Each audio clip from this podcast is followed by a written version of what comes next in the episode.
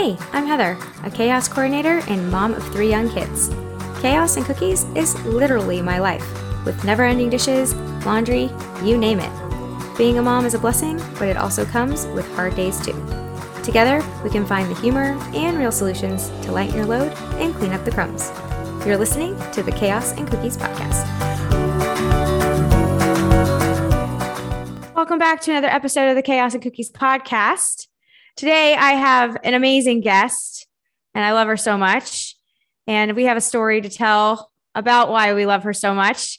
And uh, before I bring Erin on, I'm going to give you an intro. Uh, Erin Washington is a lifestyle blogger and former college athlete who struggled with weight and body image for over 20 years.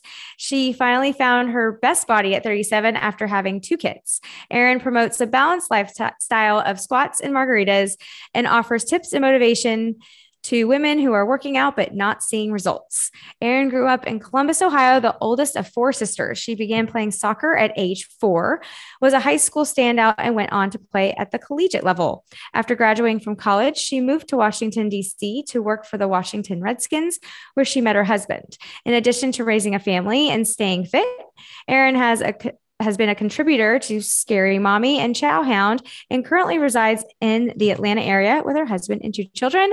Welcome, Erin Washington. Thank show. you so much for having me for the first time ever. oh, the first time ever. So, funny story before we we hop in is we recorded together this episode uh, about what a month ago, mm-hmm. probably, and uh, my uh, computer didn't like the recording and didn't save it, and so we are back again. I said it was so good. I, I just wanted to do it again. Like I'm yeah. so happy to be back. it's so funny. And I was like, I have to ask Erin to come back. And it's, you're one of my favorite people I've interviewed. So it was a very oh. easy ask, but uh, it, it, was just such a shame. But we're going to do it again. We got so, it. So bigger and better. So for the first time, I will ask you, what's your favorite cookie and or cookie memory? I was not expecting that question at all. No, of course you weren't. My favorite cookie, I'm staying with it, is white chocolate macadamia nut, especially the real chewy ones that you get at Subway. If anybody's had those. And I said that memory, it's not even a memory, but like the fact that cookies are a part of my lifestyle now is new uh, because I lived with deprivation and restriction for 20 years. Right, right. And you said that uh, the last time we spoke, uh, you have something sweet with your coffee every like all every day. I did. I literally just finished a Crumbl cookie. Well, no, I didn't finish it. Those are huge, but the Crumbl cookies. I don't know if you had those. Yeah, they just opened my, one here in Austin, like near me. It's rich, but like, oh my god, like it's too much. I can't even have like half a one in one sitting. Like it's too much, but they're delicious. And I had a little bit of a Crumbl cookie this morning with my coffee. Every mm-hmm. morning, I have to have something sweet so I don't feel deprived. And then it's like my brain is satisfied with that. Like I don't even crave it after like my morning treat. And what do you? How do you take your coffee? Um, just a little bit of half and half. Okay. So I'm simple. not there yet. If do you drink it black? no. Okay. no. I tried. I have tried. Um, no, I drink mine with Nutpods. Mm. It's like 10 calories. I just do a little bit. I do the hazelnut. I like the hazelnut ones or the pumpkin during that time. So good. Mm. Never tried those. You tried it? It's almond no. milk and or coconut milk, depending on which one you get. But it's just a hint. It's not sweet it just has a little, it just got a little bit of flavoring, but it's not sugary or sweet or anything. It's really good. I was gonna say, I wonder if that would like take the place of my sweet thing. That then I would just have a sweet coffee because my coffee is not sweet. I'd use something sweet to have with it. But maybe if I tried something like a well, it's not sweet. It just has like it's like an undertone. Flavor. So you would still need hmm. your sweet. Okay. Yeah. I'm not. But I don't know. Try it. It's you can get it in any grocery store. it's not sponsored by Nutpods, but hey. Yet. Call Not me. No, just kidding. Uh, so we're gonna dive in. So we were a match made in heaven. Um, shout out to my assistant Nicole. She found you, and uh, she's like, I saw it. You knew you'd fall in love, and so you were a collegiate athlete. You played soccer, and I was also a soccer player. Mm-hmm. And so, tell me a little bit about when you were playing soccer. Where did you play, and how after you stopped playing, what that was like? It was not good. Um, I started playing soccer at four. Um, all my sisters, like we all grew up. My dad was a um, a punter in the NFL, and we all played soccer. Um, we, it, I, I, don't know. I was the oldest of the four, and I was the only one that was like obsessive about soccer. Um, all year long, I would train. It was my value for some reason. I, I had other things going for me, but it only mattered like what happened in soccer. So I trained relentlessly all year round. Um, got a Division One. Well, I guess I'll start in high school. We were back to back state champions. Um, I started as a freshman. Like I, I never came off the field, and that's what I was used to. Um, I was the captain, just kind of like running the field. That's what I knew. So I get to college, and I ended up uh, with a Division One scholarship. I played at the University of Dayton in Ohio, and when I got to college, um, b- me being me, I trained all summer because I had to come in and win all the fitness, you know, contests. And I came in super fit, won everything, and then didn't play. Hmm. And I was not used to that. no, I didn't really, excuse me, I didn't really know what to do with that. Um, so I made it through my freshman year and I would just work super hard in practice. But then it like seemed like sophomore year, it didn't matter what I did in practice. Like he was playing his people. Yep. And I quit kind of on a whim. I remember we were at Michigan State and I walked across the field. My mom had driven up from Ohio to watch the game that I didn't play in and she like saw it on my face. I walked across. I was like, I'm done. Like, what is the point? And it's like when you're a college athlete, you get up and you do a lift and you do classes all day. Then you're going to a road trip. You're gone for the weekend. It's your whole life. And when you're not playing and you don't like get to be a part of the wins, like it just doesn't feel satisfying. And I felt like it wasn't fair. So I quit and I'm like, everything will be fine.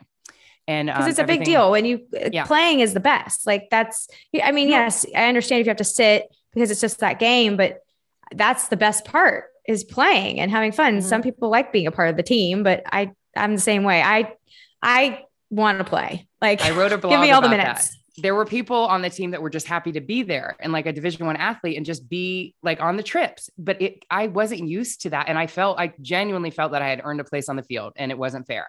And I I thought it would be fine. And it was not fine. Um, I quit in the middle of the season and then like didn't really think it through. Uh, went back to the soccer house where I lived uh, with all the soccer players who would go to practice every day or they'd like go to their away trips. And I sunk into horrible depression. Like my identity was gone. I wasn't playing soccer. Like what else was there? That's all I had thrown everything into that and it was gone on a whim. Like one day I was a soccer player, one day I wasn't. Right. And I I didn't know what to do with myself. Um, I think we talked last time. Like one of the hardest things was I couldn't go to the athlete building anymore. I had to go to like the student rec. Oh yeah, the, the rec center for for gym. We couldn't go yeah. work out in the big in the big one. I'm not an athlete. I wasn't allowed in there. It just it was Heather. Like I I don't know. It, it crushed me. And it's awful. You have to go. No, no, no, no shame to the rec center people, but like when you're working out in a really state of the art facility with all like with the trainers and the athletes, and then you have to go to the gym Like mm-hmm. it sucks. And that that was another thing. Like I'm glad you said that because when you're in a division one strength and conditioning program, you can pretty much eat whatever you want because you're working it off. In the mm-hmm. middle of the season, I just stopped conditioning. I wasn't on the team anymore. I don't know if I mentioned that. but, um, I was eating normally and shocker, I started gaining weight because I wasn't playing soccer anymore. And initially, I don't know if you want me to get into this now. Yeah. like initially, I thought like I'm eating too much, I'm gaining weight. Um, I turned in like it, it was bulimia. I started throwing up my food and I hid it from everyone. And uh, it doesn't really work that way. Like you can throw up your food, but it throws off all of your hormones. It makes you bloated and puffy. It doesn't make you skinny. And I was doing that. And obviously I could see that it wasn't working. I wasn't losing weight, but it became just now I see something that I can control when everything in my life is out of control and something that I obsessed about and fixated on every day. Like I thought about when I could binge and purge. And it was like now there was nothing else in my life except this. And this kind of took the place of like my obsession. It wasn't soccer anymore. I could not get a hold of it. I struggled for 10 years. And um, recently, oh, three years ago, I wrote a book um, about finding balance after you know, just totally abusing my body in pursuit of this physical ideal that I never got. Um, now I'm in my physical ideal body by taking care of it and being healthy. And I decided to share my story after I had kids to kind of motivate someone that feels like it's too late. Um, you're not too, it's not too late. You're not too old. You can change your life at any point, no matter what you've been through. There's a way out of it. And I just kind of shared how I came out of it and how I live my life now with balance. Right. Because it's all or nothing, especially if you're an athlete to that capacity. I mean, I remember I was very similar soccer all the time. I was on four soccer teams. I also danced. I was a violinist. I was always busy and in school.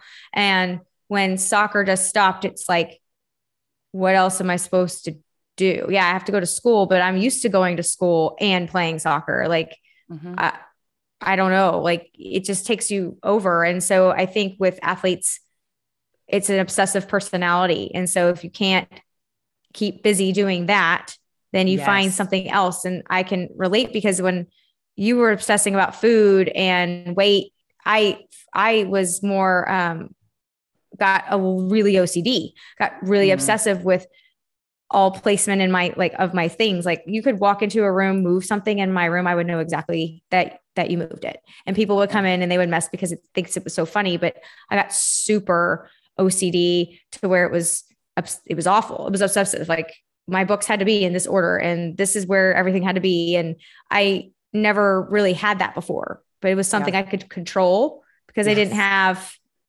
what I wanted to do. Sure. Yeah. Right. Do you know, like, do you know where it came from that, like, I don't, I still don't know why everything, like my value and my identity, why soccer? Like, there were other parts of your life. Like, why, why do you think it's so hard? Like, I, I need this answer. Like, I don't know why. Like, I was homecoming queen, I was prom queen, um, National Honor Society, like all these other things that I had going. None of it mattered to me. Only it only mattered if they scored on us because I played defense and soccer, like our state championships, like that is was my value, even though I had a, a lot of other things going. For some reason, soccer was my only identity, and I felt the only value that I had, and I still don't know why to this. Maybe day. it's because that's a good question. I think it's because A, it was fun. Like we had fun. We had mm. our mm-hmm. friends. It wasn't work. Like for me personally, when I when I played soccer, it was not work for me. I think yeah. more the work was like running laps. Like I didn't want to do that. Like that no. that sucked. Like when we had to go run laps or go do drills, I didn't really like that part. I liked mm. to play. It was fun. It was competitive, and yes. I was good at it. And and I also I met people like I was up against people on the other team that were better than me, that it challenged me. And so yeah. I think it's because we were getting challenged. We had fun. It uh, made us better.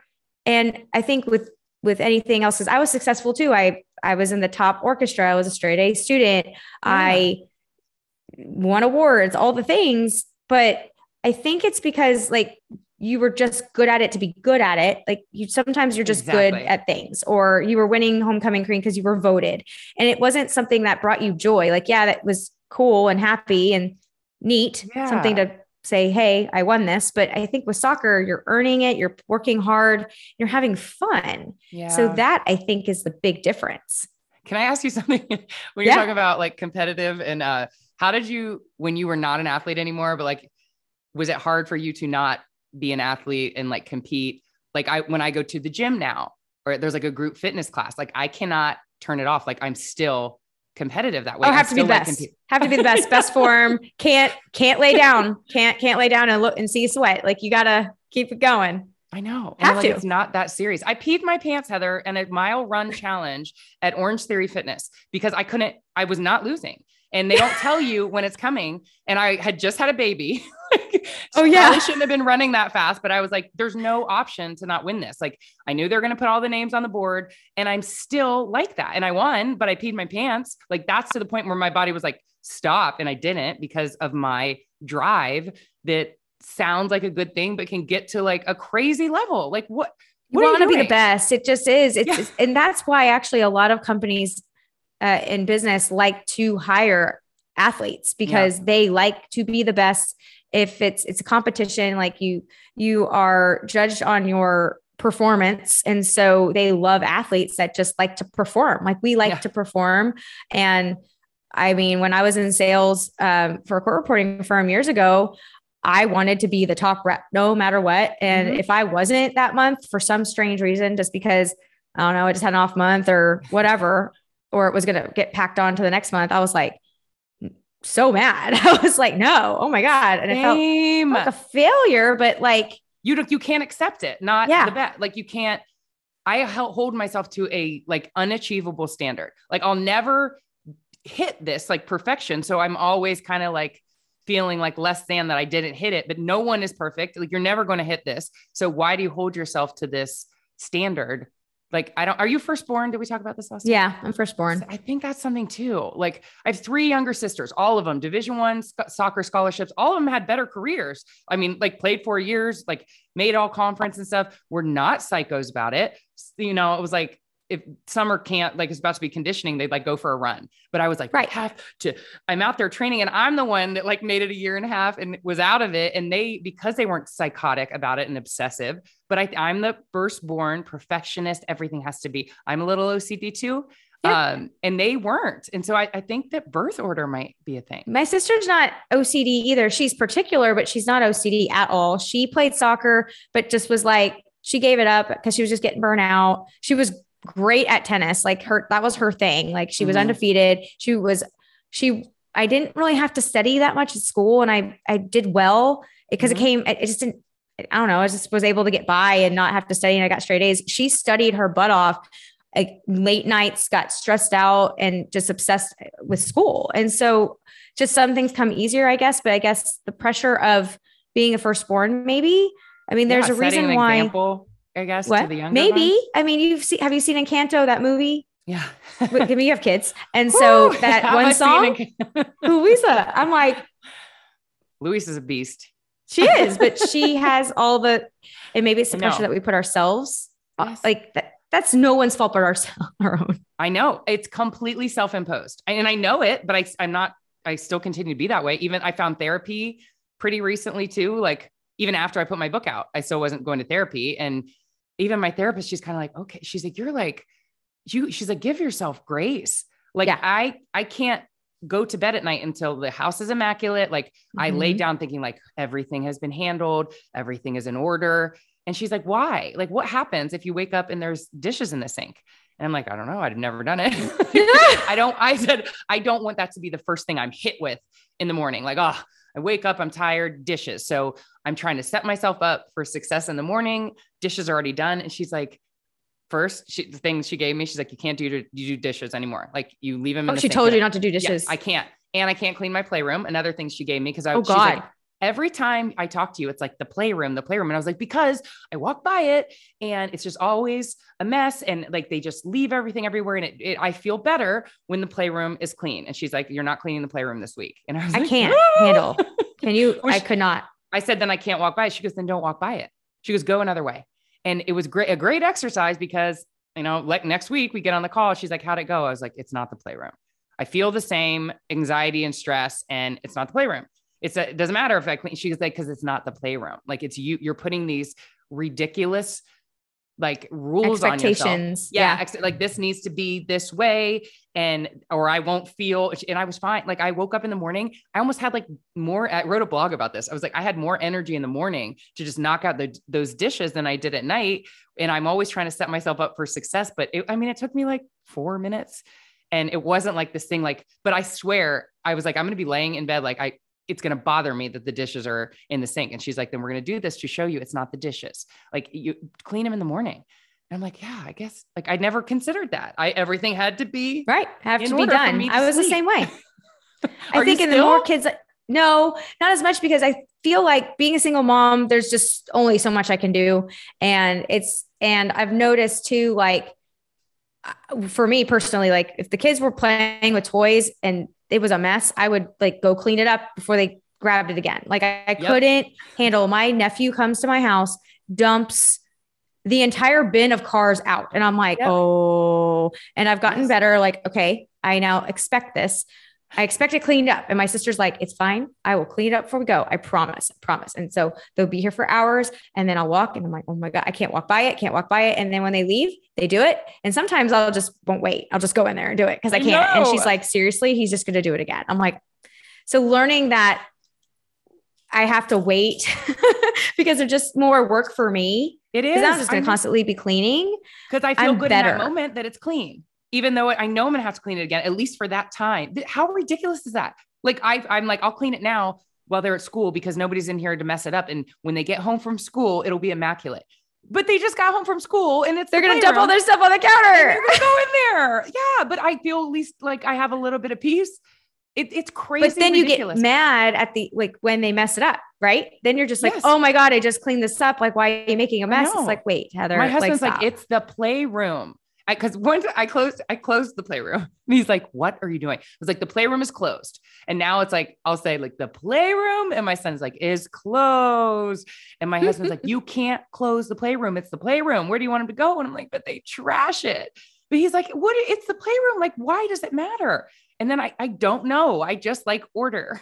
Me too. And and I've learned now I just close the door. If I can't see it, it doesn't Yeah. bother me as much. And like yesterday, I was I was um, doing something, uh, probably work or whatever, and they come in and I have toys in my office, and it's in bins, like they're in nice decorative cubes, and Mhm. so I can't like yeah, I can look at it, great, but they were pulling things out, and I'm like, then they leave it in front of me while I'm still trying to do what I'm doing. I'm like. Mhm. Oh my God. So either take it with you or put it back because I am now staring at 13 Lightning McQueens and there's guitars and all sorts out. And you guys aren't in here. You guys Mhm. are not in here. You guys are in another room. Take it out or put it back because I can't stand looking at it. but I have gotten better. I think with every kid, it was just more you give and you take. And I've just learned that it's like, I'd rather my stuff be unorganized than theirs. Mm. Like my my laundry doesn't have to be put away, but theirs does. Like their rooms need to be clean. My room's clean, but like if there's something not in place, I'd rather like I it's just me. Like I just have I to deal with it. Yeah. No, I. I, I feel that too. So I Oh, mean, man. but you know, we relate in that way. I, it, it must be either personality or who knows what. Maybe it's just Momming in a pandemic. momming a pin. yeah. Just all of the So let's talk a little bit more about like you have um squats and margaritas, and you have a podcast. Mhm. It's very very cool, thank you. and I love the name. And I wanted to talk more about you know what you're doing now and how you're helping others through that because body dysmorphia and I mean all women and men. I'm not going to exclude like exclude the men, but it's more common in women where I think it, I think it's a crazy statistic. Like 88% women hate some part of their body when they look in the mirror every time. Mm. And yeah. We're just not perfect, especially if we have kids. Like things just don't fall back to the way they are.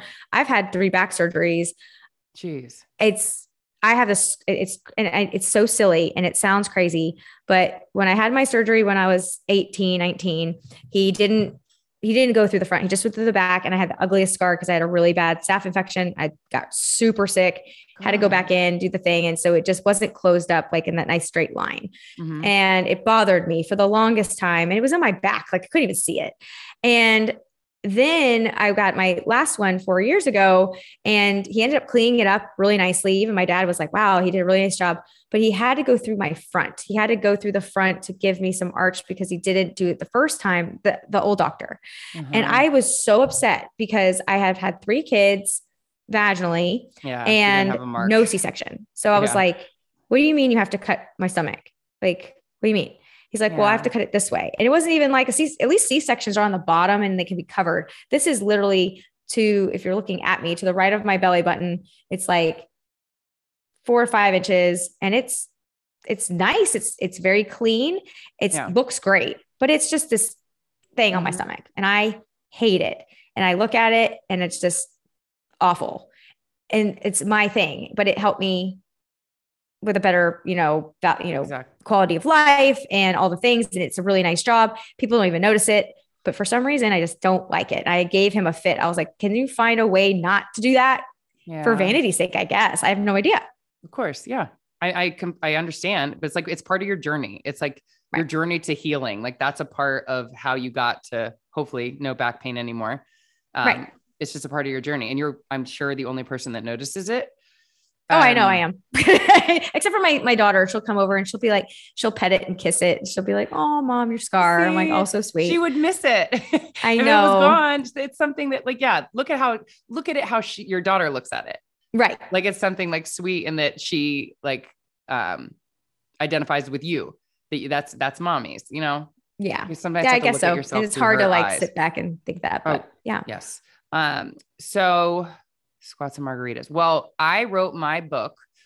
Basically, my intent with the book was never to share what I've already shared on this podcast, um, my struggles. It was to help the woman who's um, working out and not seeing results. Because after 20 years of abusing my body with eating disorders, restriction, deprivation, over exercise, I finally found my best body at 37 and I'm not working out as much. I'm eating more. And it's like the opposite of what I feel like women are taught. My whole life, it was calories in versus calories out, work out every day and burn more than you're eating. So I ate salads. I would never consider anything else on the menu because you don't eat bread, you just eat salads. With no carbs.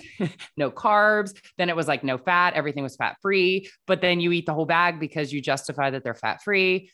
Anyway, I was just doing what I thought I was supposed to do. And I was only doing cardio seven days a week. And I finally, like, a trainer at my gym was like, You're so frustrated. And I was like, Yeah, I barely eat. I work out seven days a week and I cannot like lose a pound. And he's like, Well, yeah. He's like, You have to eat more.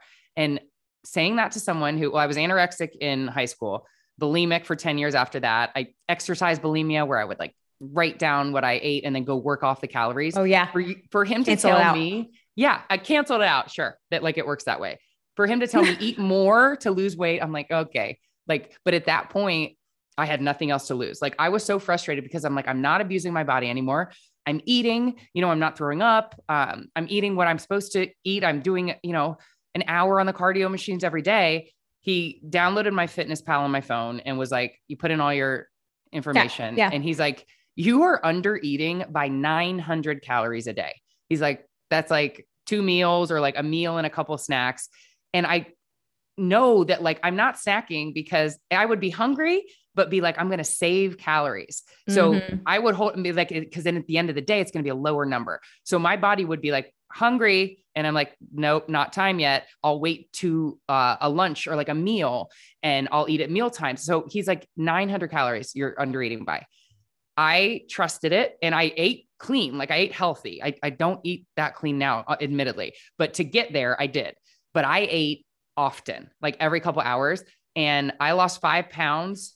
I mean, maybe in like two weeks. Yeah. And for me to lose anything like an ounce was like, what? Because I couldn't. My body was holding on to everything because your body thinks you're starving. Right. You're going to go work out again. You didn't eat enough. So your body's like, whoa, Insulin hold on to this. resistance, all that, Yeah. all that stuff. we have to keep you alive. My body didn't trust me, bottom line. As soon as I started eating more often, it was like, okay, we're good. She's going to eat. She's eating. So now we can let go of some of this. And the other part, I was living in such a state of stress all the time. Like I had to get a workout in. I was like reading menus before I went to restaurants and everything was like off limits. And uh, like all that stress produces cortisol, which is a stress hormone that makes you hold on to fat, especially around Especially your body. belly. yeah. Yes. Yep. So that woman, I was like, I want to talk to the woman that is obsessing like I did and for 20 years, from 16 to 36, hot mess, obsession, restriction, and frustrated that they're not losing weight. Try it this way. So the book was like how I live now. Eat more often, lift, lift heavier than you are now. And it's not cardio every day. Lifting changed my body and eating more often changed my body. So that was going to be the book. I get a writing coach and I send her all my pages and she was very honest with me and she was like who are you? Like are you a nutritionist? Are you a mm. trainer? And i was like nope. And she's like why would anybody get this book or trust what you're saying? And i was like well trust me like i have been through it. I you know i'm a former athlete and i wouldn't tell her about the struggle and she's just like you don't have any credibility like why would someone get this book if you're not a trainer and finally she was like if you have been through something to get to this place of balance, you have to write the story, you have to share it. And I, I kept fighting her. And I was like, no, like my family doesn't even know. And this is probably like I'm, I was 36 when I wrote this book. So it had been, I probably hadn't been bulimic in like 12 years, but Oh, so revisiting that.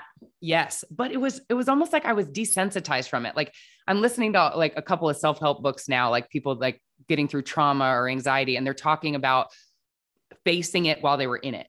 I cannot imagine telling someone while I while I was still bulimic, I'm bulimic. I think that I, I that would be. I mean, people say I'm strong now to be able to share my story, but I'm desensitized from it. It's been Well, that's the thing. long. When you share stories, I was told like Jasmine Star gave me a lot of advice back a couple like last year was like when you're in it, it's a it's a wound And when you're past it, it's a scar. And so yeah. you have to decide can you face it? What like you should be talking about it once it's a scar because a you're a little bit more desensitized. You can have a fresh perspective and really grow from it. When you're in it and it can still be opened and it's a wound you're not healed you mm-hmm. are treading carefully. You're not fully jumping into it. And how do you fully face it when you still are in it where you're you, not processing the, it totally no not at all that's okay then thank you well she got me to say it and i she was like as soon as i i wrote it and it's funny, I'm speaking with Gabby Bernstein. I don't know how it happened, but next month. And I just messaged her because I was like, you put into words, I'm probably not even going to remember exactly how she said it. I kept saying, when I'm interviewed about the book, I don't know how to explain exactly how I just felt light um, when I just said it. And nobody had even read it yet. I wrote down my story and I emailed it to the writing coach, and I felt lighter. Nobody knew, but it was out. It was like I acknowledged it. And I there was a yeah, line because you book. let it out of your body because you were holding it. She said, holding give it. a voice to your shame, or giving a voice to your shame is the first step to releasing its grip. And it was like I said, I'm bulimic. I was anorexic. I had depression. I never said it. Like I knew, but I I acknowledged it and it, I was lighter. Like it, it's just like I'm trying to be more spiritual and like in tune with the universe. Like you have to acknowledge it before you can move past it. And me right. saying it was like, okay, that I could, I just felt lighter. I could breathe a little bit more. I email it. The writing coach picks up the phone, calls me back, and she's like, this is your book. So I was mm like, okay. So I reworked everything. I still, I was like, I want to help the woman working out and not seeing results. And that's in there. Um, that's basically the second half of the book. But the first half of the book is the struggle. And it has ended up helping the woman who's in that still. Cause I was talking to the woman that's working out seven days a week, but like somebody, like people reach out to me and they're like, you're the first person I've ever told that I was bulimic. Um, not even my husband. And thank you for saying it out loud. And I just want women to, whatever they're going through, like I probably address it at some point in my book with my story, depression, eating disorders, um, like no self-worth. I talk about like a relationship that I should never have stayed in and just all these things to, I finally have gotten out of it and like have perspective and here's how I live now. And if you're still in it, maybe this can inspire you uh, to, to try to get out and at least not feel alone because me too. And make a change to better because I, you, when you do come out of something that you are holding on to, and I can relate to that, it's once you do, you're I personally, I don't know about you, but we're very surprised on how many people can relate. And when you think, oh, it's not, and you can't be naive and be like, oh, it's just happening to me, but oh, it, it's not that common or it doesn't happen to everyone. There's no way that anyone would really understand it because it's not them. But when you start to talk about it in private or just on this, wherever people come out of it's just like oh my gosh i was just talking to xyz about this or oh i was in that type of situation too and gosh it was the best thing ever when i was able to acknowledge it or get out and so getting out of our own way and getting our like putting our ego aside almost because yeah. it's not it's just not like just yeah. yeah. yeah and you don't it, like it's the shame of the secret like mine was such a gross I didn't want anybody to know I was doing that. So it's so isolating because you're keeping it a secret from everyone. Um, I had Mrs. Uh, Wor- the reigning Mrs. World on my show last week, and she had never told anybody, and she ended up saying it on my show. And she's like, wow. "Well, I," because I was like, "Is there anything like you you grew up in pageants?" And I was like, "Was it always like the body image thing, or did you really struggle with disordered eating?" And she like took a second, and she's like, "I feel like I should share this, and like this is a part that I should share." And it's like Mrs. World like struggled. Like you see her. I mean, she is the most stunningly gorgeous woman. She's got three kids. Do you just think everything's perfect? And she right. shared also that she's been really struggling. Um, I don't know if hers, I think hers was depression. Mine, mine is anxiety, but that she takes medication and she's a pastor's wife. And I guess a lot of people in the congregation were like, medication's not the answer. And she's like, I'm just sharing. I feel like this is mine to share and tell somebody else if you are struggling and feeling like it's not okay. She she said somebody reached out and was like, "You gave me permission to go and get help and get medication because you said that you did too." So she, I I took that to say like if I am giving somebody else permission to like face something again, I'm not a nutritionist, I'm not a trainer, but I have been through the struggle and found a way out and I can't not share it with someone else and hopefully give somebody else permission to even just acknowledging it. Like for me, nobody knew I wrote it, but nobody had read about my struggles yet. But when I acknowledged them and just wrote them down instantly, I felt lighter. Right. Like it didn't have that grasp on me anymore. So if you're holding on to something, even if you're past it, um, I, I mean, it was 15 years after when I wrote everything, but it's like Gabby Bernstein talks about too, like trauma that you're holding on to, even if it's trauma with a little T, like something that just is manifesting as pain or something in your body. And there's just like this thing, even though you're not doing it anymore, address it, like acknowledge it so that you can move through it. Yeah. Cause if you ignore it, it just gets bigger or, you know, it's just, it'll just keep growing. It's almost like, you sweep things under the rug, you keep sweeping it. Eventually, you're just going to trip over the big old bump. Yes. And you have to address it eventually. So it's just whether or not you're ready or it's appropriate or you do it in your own way. But there's a way to address it as you're going and just give yourself grace that maybe you can't fix it or it's not something you can heal from completely until it's over. You have to be patient because things have to work itself out because yeah. we're just human. I think people just feel like a shame in certain things. It's like showing that they're not perfect. But well, if yeah, more right. people say it, then it's going to be like the norm. Like I said, like Katie Couric talked about her bulimia on my show, and it was just like a small part of her book. And when she was doing her book tour, obviously everybody's asking her about Matt Lauer and all these things. I went for the eating disorder because I was like, me too. And I was like, you mentioned like in college, and she's like, yeah, I haven't really talked about it, but she went into detail and seeing someone like her, like such a public figure and you feel like you're not alone if like more public figures would be like huh me too it would just make you feel like the shame wouldn't be as much because it's like yeah, yeah it's public it's figures because public figures aren't perfect like they have a team people they look good because they have a team it's yeah. their job to be fit it's their job to be beautiful like if i had a team and I had to work out all day and someone was feeding me all day, yeah, I look like that too. like, you, you know, just think they have it all together. And you're like, well, they don't, they wouldn't get it. Like if more people, I said this too on my show this week, like Instagram is what you want people to see. Like right. you don't have a thought of like, oh my God, my son doesn't have pants on and look at this playroom.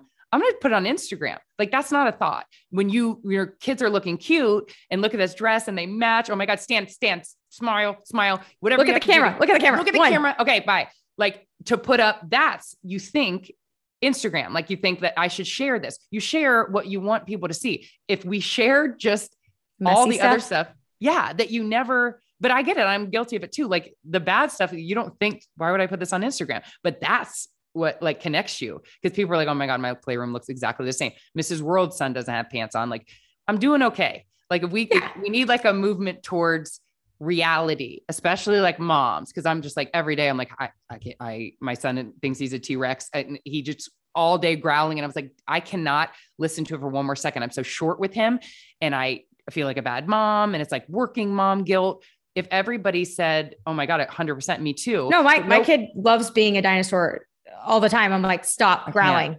I can't. Be, where's the boy? I need the boy right now. Yes. Dinosaur needs to go by. There are no dinosaurs at the bank. Yes. No. I get it. I, I, and you then you feel bad and you're short with them, but like just being able to connect on that. But why would I put that on Instagram? Like you're good, you don't have the thought to share something that's not Instagram worthy. Like, like look at this. And I, I'm so guilty of this. I said I I catch myself, admittedly, like if we had a, a Sunday, we spent the whole day together, we went to the playground, we went to lunch. I put it on Instagram because I know it's my guilt of being a working mom, like feeling like I don't spend enough time with them. So when we are spending time together, I catch myself and I'm like, why, who are you putting this on there for? To show right. that you are with your kids. A good mom. It's for me. Like I, why are you?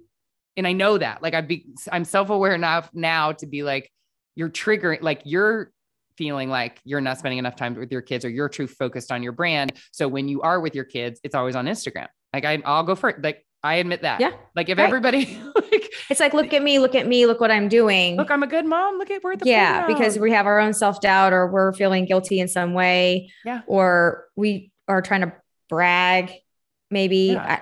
Right. I or had my kids all day today. I don't know what you were doing, but we were at the playground. We had a great day. Like I didn't need to put that on Instagram. Who did I put that on there for? Like, think about that when you post. Like, who is this for? Right. Like, is it for you? Like, is it because I don't think anybody else is think. I mean, maybe people think this about me, but like, she's never with her kids. She's she works too much. Like, why would anybody give a second thought to me? I feel that way. So Right. I have to justify on Instagram, like, look, I also am with my kids. Look at me. And I know that I put that on there for me. Like, why? Why do we do that? And, like, let's catch ourselves yeah. doing it. Yeah. And acknowledging it. Like, um, I just, I just recorded a podcast on, I was on someone else's podcast and I was saying like, it's just acknowledge your weaknesses and we'd all be better. Like I acknowledge that I hate doing laundry. I acknowledge that I am not a morning person. I will never be a morning person. I've tried to be a morning person. I've gone to bed early, can't get up. I just am not, I'm not.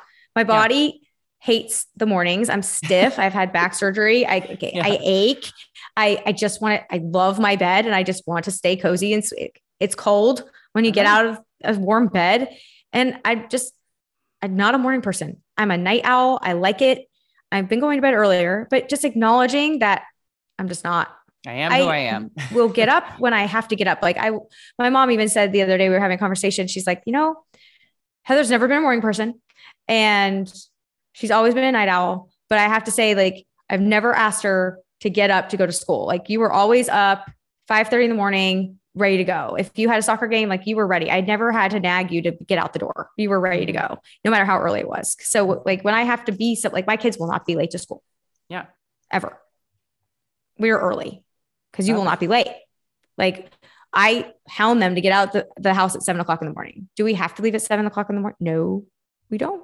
But I want to be there at seven thirty, even Just though school show didn't that start you at were eight. there on time. Like what will happen? Like be like, oh my God, Heather can't even get her kids to school on time. Like No. is it annoying? What- Well, it might be the anxiety thing. It might be the anxiety thing because I had perfect attendance from kindergarten to senior year. I never missed a day of school. I have certificates. I have freaking all the things. It's on my resume. I never missed a day of school except for like for an excused absence for a school soccer game or a doctor's appointment, which very rarely was ever a thing. And Mhm. so in my mind, it's you will not miss school. You will not be late. I was never late. Never had a tardy in my life. I Mm. think I had one tardy and I had a free tardy pass because I was goody two shoes. Like I, of course you did. of course I did. Of course I did. Course I, have had like pass. six of them This in my bag. I had like six of them in my bag. It was like, ah, I'll just hold them on for a rainy day. I'll never use them. I think I still have them. I mean, who They're like in frames in your room. but does it matter? Yeah, I actually have my perfect attendance certificate frame. It is. And that's a really big accomplishment. But what the heck did it do for me? You know what it did? I missed out on fun things. I didn't do senior skip day. Like I didn't like yeah. I did it. I was I went to school. order. You sick. had that in order, and that I- made you feel like all is well in the world because it's all perfect. I had bronchitis, laryngitis, and a stupid, stupid fever. And it was right when we were going to regionals for, for senior year. I had two weeks left of school, two weeks of my senior year. And I was like, I will sneak out of this house to go to school. I have two weeks left, never miss a day in my life. I couldn't breathe. I had a night, like we had to call the doctor at midnight. I literally couldn't breathe. My abs were so sore and tight from coughing. They're like, she needs to just rest. It's bronchitis. She got laryngitis. I had no voice. So talking on a soccer field, forget it. But I was like, no, I'm not missing. I will, I will crawl out my window and go. And my mom's like, no, you're not. I'm like, no, watch me. I have two weeks. I'm not, lo- I'm not going to ruin my record. mess it all up. Yeah. For what? For what? I didn't get for money you, for it. for you to Yeah. be able to have that, and it's it's, it's important to you. And I, but you're right. Like, what is it for? What like Did it I? serve me as a 37 year old adult right now? No. I mean, it's on your wall. It's something that makes you that you take Woo. pride in. And now, what's what got us? We are we are late. Like, and it's not me. I'll say that somebody can't get the house um, on time, even when our daughter's ready. But anyway, like we got this.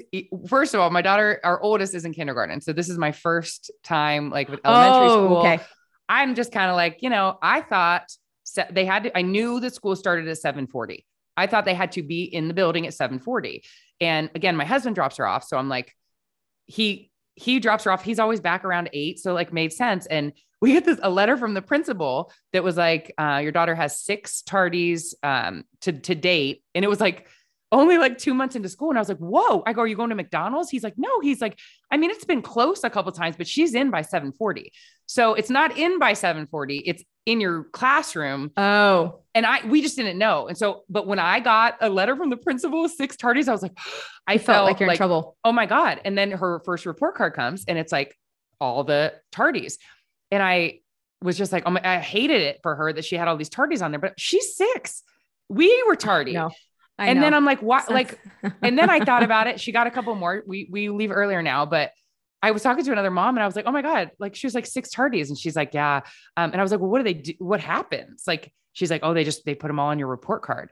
And I was like, okay. And who do they give it to? The parents. And I was like, so they're reporting our tardies to us, just letting us know. I was You're like, late. is it jail time?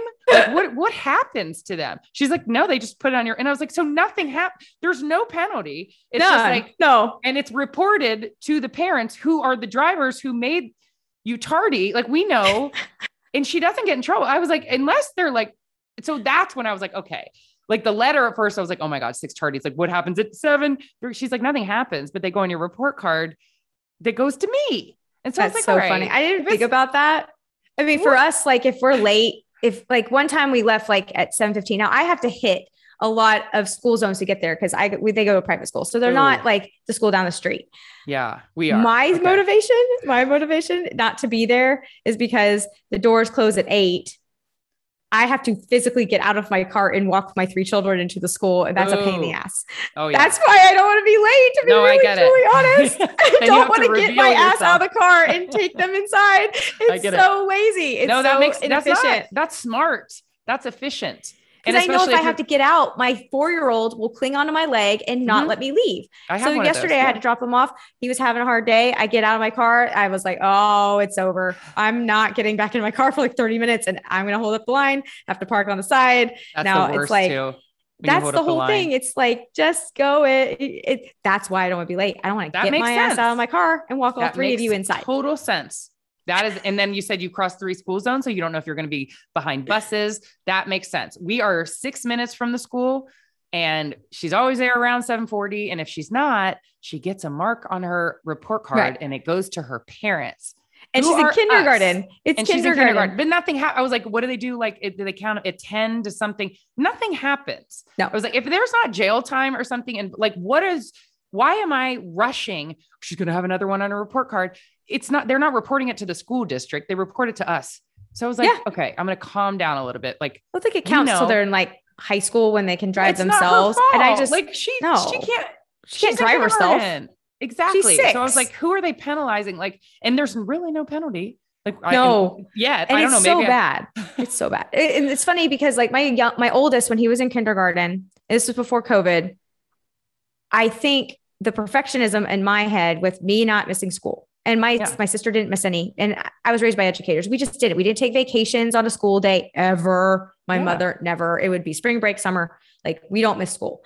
And he had like a little stomach, like like a thing. Like he was just ha- struggling that morning. And he wasn't Mhm. throwing up or anything, but it was kind. It, it was like okay. And it my instinct was don't take him, don't take him to school. But then I was like, he'll be fine. It's just a little diarrhea, no big deal.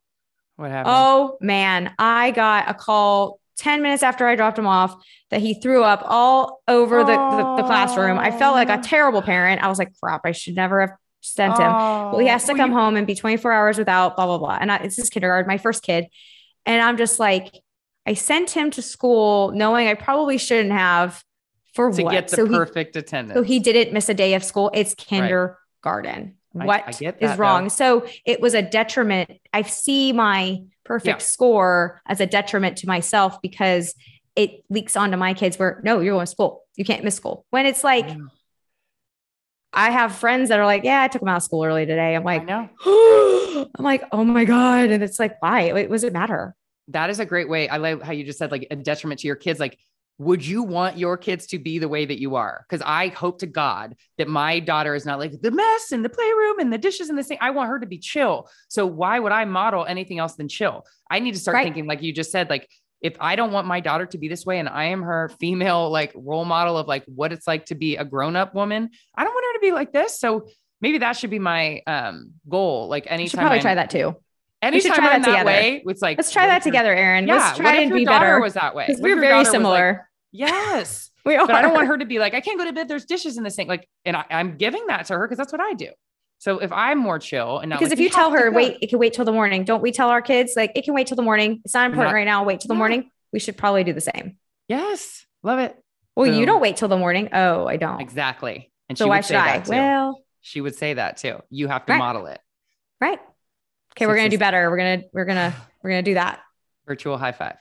Virtual high five. Yeah. I love you. She's she's my virtual bestie, by the way. Like we are soulmates. Like again, we've we've done this twice. This I lost my recording. I was so sad, but then I was actually happy because we could reconnect again. Yeah. So it's always so fun.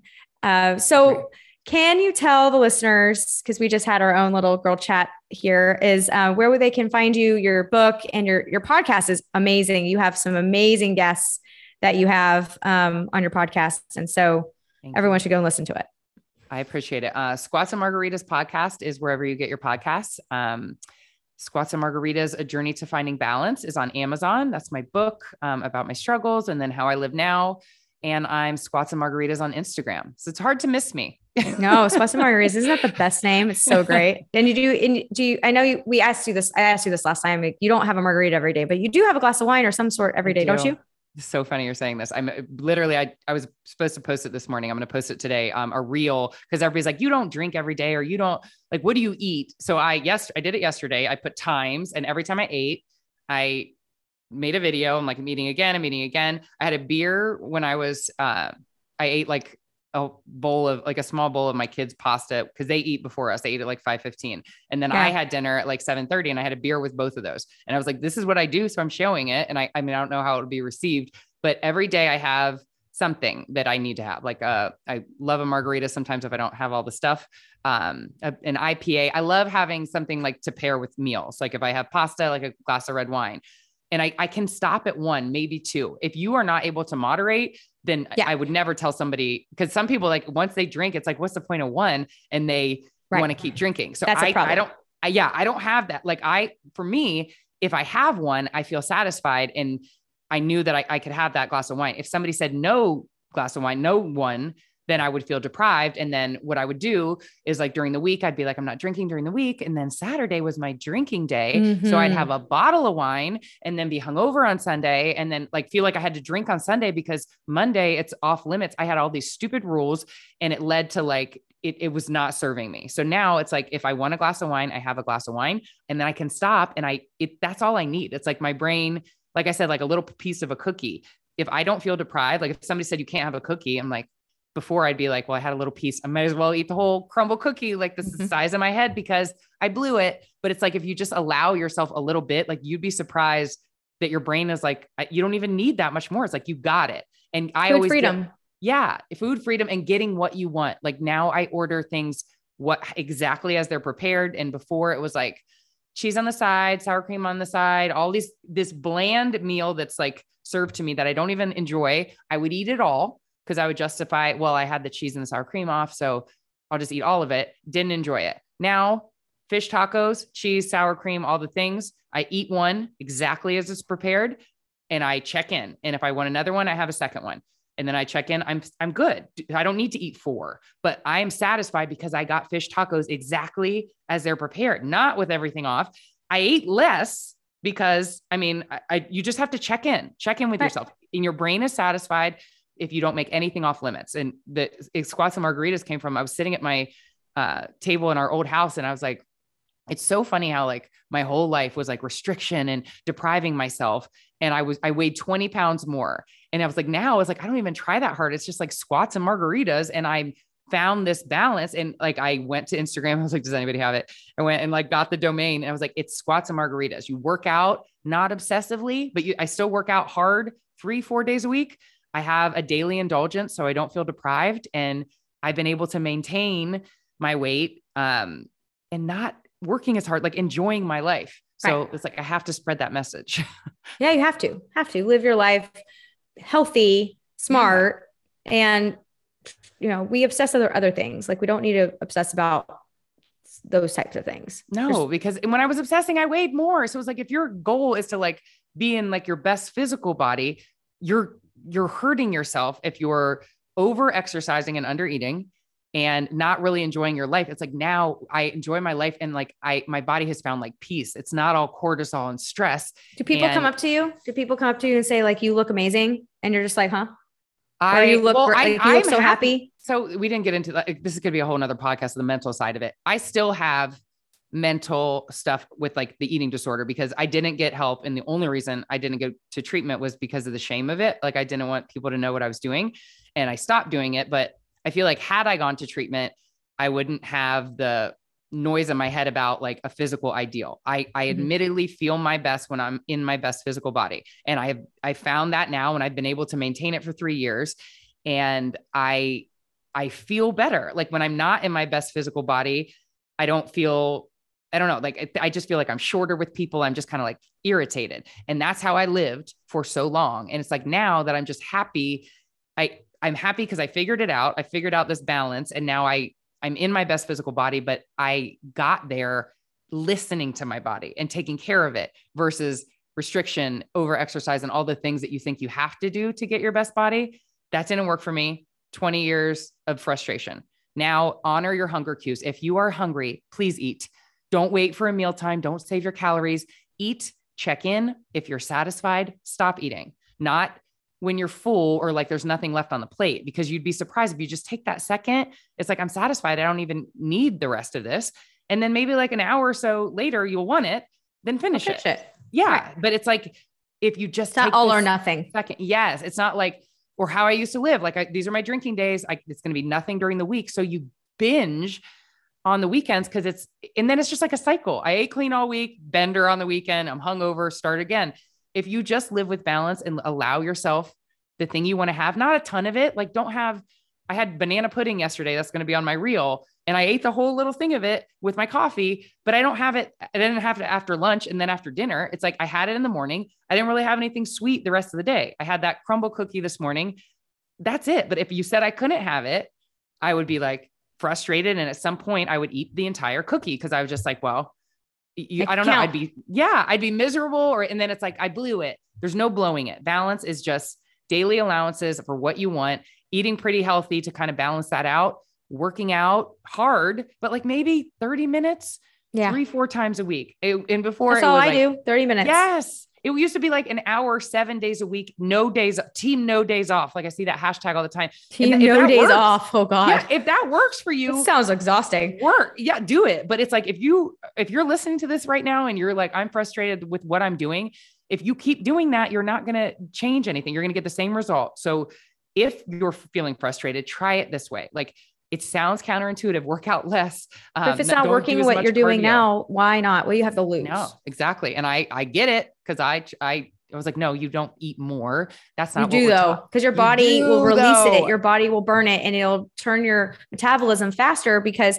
right now it's slow and it's sluggish because it doesn't know what's going to be fed next. And so, 100%. no, I need that to survive. They need your body needs calories to survive and have energy. And so, if you would just let it feed it, then it'll be like, oh, I'm good. It will I can exert more it. energy because you're going to feed me in a little while anyway. Yes you have to be in tune with your body. Like you and your body have to tr- be like in sync. It's a trusted, if your body doesn't trust you, it's going to not know what to, it's going to try to keep you alive. Like if it knows it, like my body, like I, I eat pretty much like I eat all day long. So it's like your food is coming in. She's not going to exercise twice. You know, like she, you're not did. grumpy or hangry or snapping no, at your kids and you can have, I'm happier and I weigh less. And I, know it shouldn't be about a weight loss, but if it is for you and you haven't had an eating disorder past and you're just frustrated with you know, thinking they're doing the right things and it's just the weight isn't coming off, like there is a different way and it's not the way the women are taught. Stay off the scale. Like just gauge it yes. off your pants. I, I haven't weighed. I can't, when I have to go to the doctor, I close my eyes because it will mess with me. I'll see It'll myself. I'm like, I weigh I how much, but it's muscle mass. It's because I work yes. out. It's your weight fluctuates at least five pounds each day if you don't, you know, water weight, this, that, bloated, whatever. But like maybe you have to pee. Who knows? But like I cannot look at the scale and they always ask me what my weight and I just give them the ballpark. It messes with me. I go off of the way my leggings fit, my pants. I put some leggings on the other day. I'm like, oh, these are tight. And I was like, oh yeah, these are always tight. And I put my jeans. I'm like, oh, my jeans are fine. I'm yeah. fine. Don't so if I, extra noise of a number. I'm fine.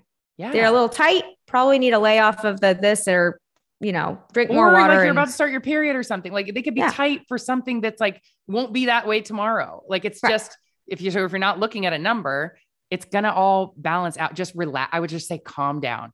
Like I was so vigilant about calories and eh, like rest. Like I would wake up and set alarms on vacation. And does the does the hotel have a gym?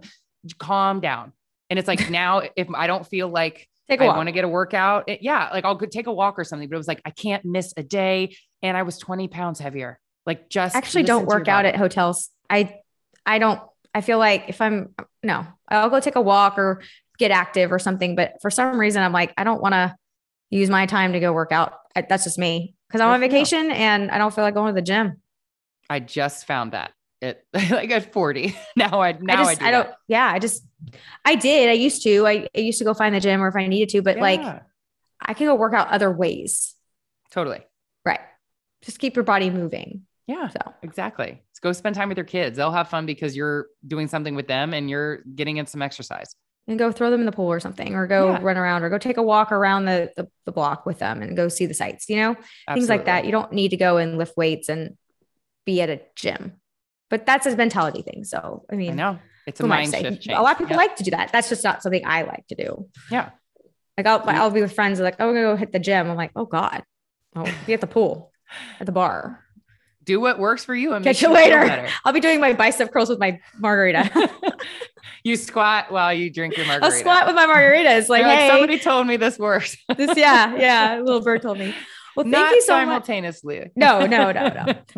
well, uh, Erin, thank you again. I'm going to say again because we've had this conversation, you know, lots of conversation, and thanks, thanks for being here. I love you so much, and um, uh, I hope everyone goes and checks you out Thank you, Heather. Spots margaritas. Thank you for having me again.